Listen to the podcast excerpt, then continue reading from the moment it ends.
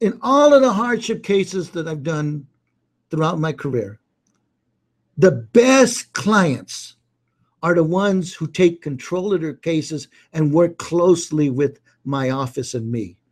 They don't just drop it on our laps and then ex- disappear for a few months and expect us to perform magic.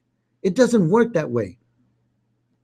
We can compile the evidence, we can shape it, I can organize it, I can argue it, but I don't know your life. I don't know your history. I don't know your hardships. So don't, you know, so many people come in and they're looking for a formula A, B, C, D, E. It doesn't work that way. Everyone has a different history, everyone has a different life. Therefore, everyone needs a different formula. Now, there are certain standards you have to meet, sure, but your story is vastly different. Let me give you an example. When I first started in Riverside, practicing in Riverside, individuals came to my office. And I, I still remember the first gentleman that came to my office, an older gentleman, and his wife was stuck in Mexico. She couldn't get home for the interview. And he said he had three children and he was told she'd be able to return rather safely soon. And she was stuck.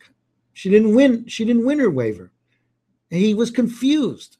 And, and I told him, Well, what did you send? How many documents did you support it with? What evidence?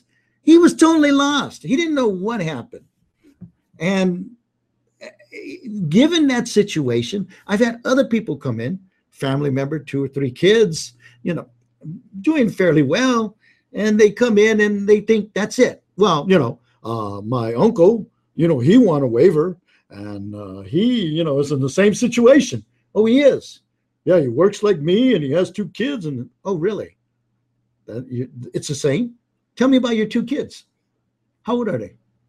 What grade are they in? What about his kids? What grade are they in? How are they doing in school? How are your kids doing in school?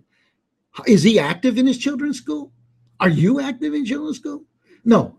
Uh, two cases are never exactly alike. Even if it's husband and wife, it's not exactly alike.